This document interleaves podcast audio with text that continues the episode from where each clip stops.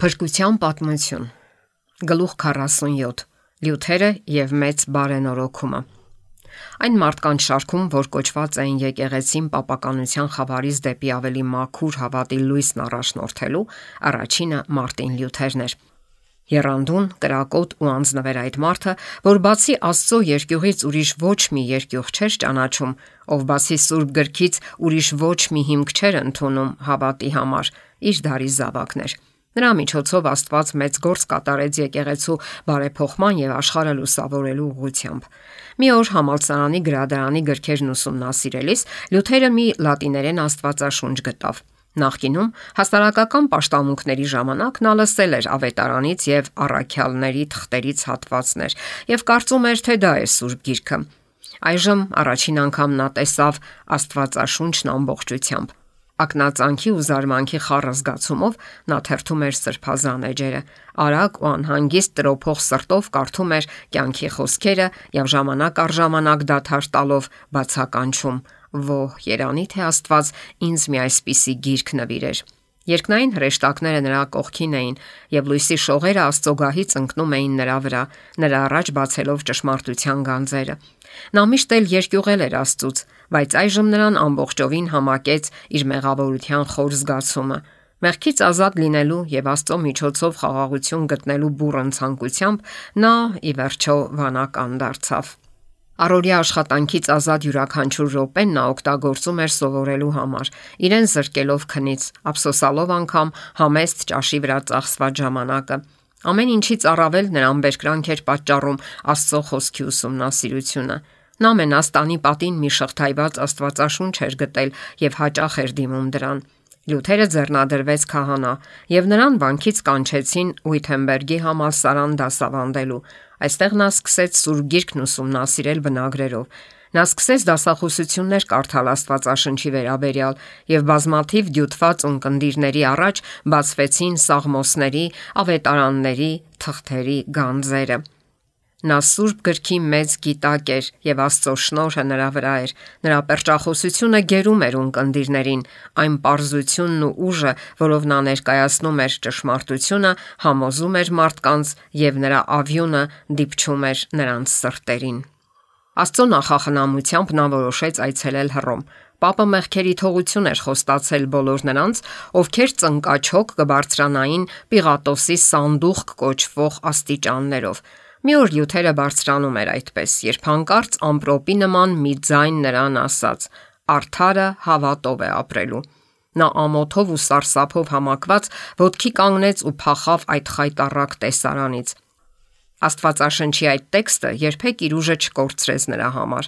Այդ օրվանից նա ավելի հստակ գիտակցեց փրկության համար մարդկային գործերի վրա հույս դնելու անիմաստությունը եւ Քրիստոսի արժանինքներին մշտապես ապավինելու անհրաժեշտությունը։ Նրա աչքերը բացվել էին եւ այլևս երբեք չէին փակվելու պապականության սատանայական մոլորությունների առջև։ Երբ նա դեմքը շրջեց Հռոմից, նրա սիրտը նույնպես շրջվեց, եւ այդ օրվանից բաժանումը հետսետե խորացավ, ինչև նա վերջնականապես բոլոր կապերը խզեց պապական եկեղեցու հետ։ Հռոմից վերադառնալուց հետո Ուիթենբերգի համալսարանում Լյութերին շնորհվեց Աստվածաբանության դոկտորի տիտղոսը։ Այժմ նա ազատ էր ինչպես երբեք, որpիսի նվիրվի իր սիրելի Սուրբ գրքին։ Նա հանդիսավոր խոստում էր տվել ողջ կյանքում ուշադրությամբ ուսումնասիրելու եւ նվիրվածությամբ քարոզելու Աստծո խոսքը,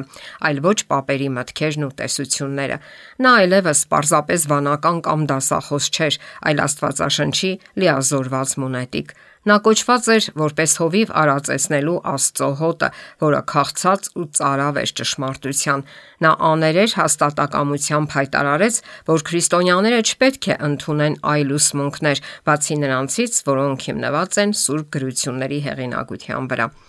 Այս բառերը սասանեցին papական իշխանության հիմքերը։ Դրանք պարունակում էին բարենորոգչության կարևորագույն սկզբունքը։ Լյութերը խիզախորեն գործի անցավ որպես ճշմարտության մարտիկ։ Ամբիոններից լսվում էր նրա ձայնը, որ լրջորեն հանդիսավոր կերպով նախազգուշացնում էր մարդկանց։ Նա բացահայտում էր, թե ինչպիսի անարգանք է մեղք գործելը եւ ուսուցանում էր, որ մարդն անկարող է սեփական ուժերով թեթևացնել իր հանցանքը կամ խույս տալ պատժից։ Միայն ապաշխարությունն ու Քրիստոսի հանդեպ հավատը կարող են փրկել մեղավորին։ Քրիստոսի շնորհը անհնար է գնել, այն ծրի է շնորվում։ Նա խորհուրդ էր տալիս, որ մարդիկ ոչ թե ինդուլգենցիա գնեն, այլ հավատով հայացքները հառեն խաչված փրկչին։ Նա մարդկանց պատմեց իր ցավալի փորձառությունը, թե ինչպես էր նվաստացումով եւ ապաշխարությամբ ապարդյոն փրկություն փնտրում։ Նա իր ունկնդիրներին վստահեցրեց, որ հայացքն իր անձից կտրելով եւ Քրիստոսին հավատալով է միայն խաղաղություն եւ ուրախություն գտել։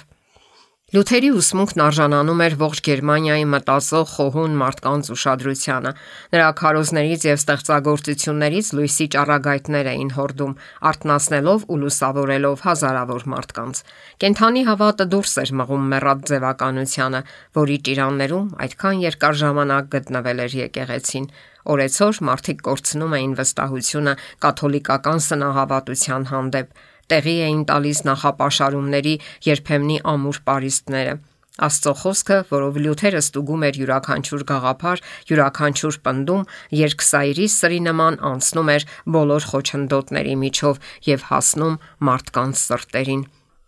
Ամենուրեք արթնանում էր հոգևոր առաջընթացի ցանկություն, ամենուրեք արդարության այնպիսի քաղց, այնպիսի цаրավ կար, որ դարեր շարունակ օտար էր եղել մարդկանց։ Ժողովրդի աչքերը, որ դարերով ուղված էին մարդկային ծեսերին ու մահկանացու միջնորդներին, այժմ ապաշխարությամբ ու հավատով ուղվում էին Քրիստոսին, խաչված փրկչին։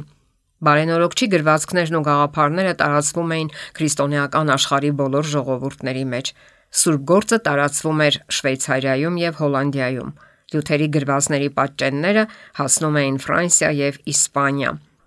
Անգլիայում նրա ուսմունքները ընդունվում էին որպես կյանքի խոսք։ Բելգիայում եւ Իտալիայում նույնպես տարածվեց ճշմարտության խոսքը։ Հազարավոր մարդիկ արթնանում էին դարավոր թմբիրից եւ երջանկություն ու հույս գտնում հավատի մեջ։ Հռոմը ցանկանում էր կործանել Լյութերին, սակայն նրա պաշտպանը Աստված էր։ Ամենուրեք հնչում էին նրա խոսքերը մենաստաններում, յուղակներում, ազնվականների ամրոցներում, համալսարաններում, արխայական պալատներում եւ ամենտեղ ազնիվ մարդիկ ոտքի էին կանգնում նրան պաշտպանելու։ Քրիստոնեության բարենորոգման օկտին Գերմանիայի կայսերն ու ազնվականության նողված իր կոչի մեջ Լյութերը papի մասին գրում է. Սարսափելի է տեսնել մի մարդու, ով իրեն Քրիստոսի փոխանորդ է անվանում, ցուցադրելով այնպիսի շքեղություն, ինչպիսին կայսրերն անգամ կարող են ունենալ։ Միթե այդ արարածը նման է աղքատ Հիսուսին կամ խոնար Պետրոսին։ Ասում են, թե նա է աշխարի Տերը, բայց չէ որ Քրիստոսը, ում փոխանորդն է նա իրեն համարում, ասել է. Իմ թակավորությունը այս աշխարից չէ։ Ինչպես կարող է տեղակալի իշխանությունը գերազանցել Տիրոջ իշխանությանը։ Համասարանների մասին նա գրում է. Ես շատ եմ վախենում, որ համալսարանները լինեն դժողքի մեծ դարպասներ, քանի դեռ նրանք տքնաջան կերպով չեն ձեռնարկել Սուրբ գրքի մեկնաբանությունը եւ չեն փորագրել նրա ճշմարտությունները երիտասարդների սրտերում։ Ես ոչ մեկին խորհուրդ չեմ տալիս իր երեխաներին ուղարկել մի այնպիսի վայր, որտեղ գլխավոր տեղը չի հատկացվում Սուրբ գրքին։ Ցանկացած հաստատություն, որտեղ մարդիկ մշտապես զբաղված չեն Աստծո խոսքով, կապականվի։ Այս կոչն արագորեն տարածվեց ողջ Գերմանիայում եւ հզոր ազդեցություն գործեց ժողովրդի վրա։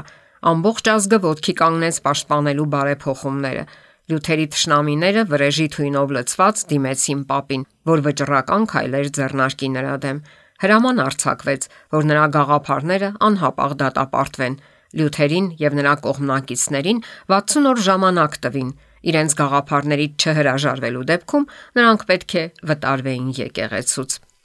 Երբ papի հրովարտակը հասավ Լյութերին, նա ասաց. Ես դա արհամարում եմ եւ նրան մեղադրում որպես պիղծ, կեղծ։ Քրիստոսն ինքն է դատապարտվում դրանում։ Ես հրճվում եմ, որ նման փորձությունների եմ ենթարկվում աշխարի ամենաարթար գործը պաշտպանելու համար։ Ես արդեն մեծ ազատություն եմ զգում իմ ներսում, քանի որ վերջապես համոզվեցի, որ Պապը ներ է, հակա-Քրիստոս եւ որ նրա գահը հենց սատանայի գահն է։ Սակայն Պապի խոսքը դեռ կշիռ ուներ։ Հնազանդություն պարտադրելու համար նա այնպիսի զենքեր էր օգտագործում, ինչպիսիք են բանտարկությունը, տանջանքն ու սուրը։ Կարծես ամեն ինչ վկայում էր այն մասին, որ բարեփոխիչի գործը մոտ է ավարտին։ Թույլերն ու սնոտի ապաշտները դողացին papi հրով արտակից, ու թեև համընդհանուր համակրանք կար լյութերի հանդեպ, շատերը հասկացան, որ կյանքը չափազանց թանկ է հանուն բարեփոխության վտանգելու համար։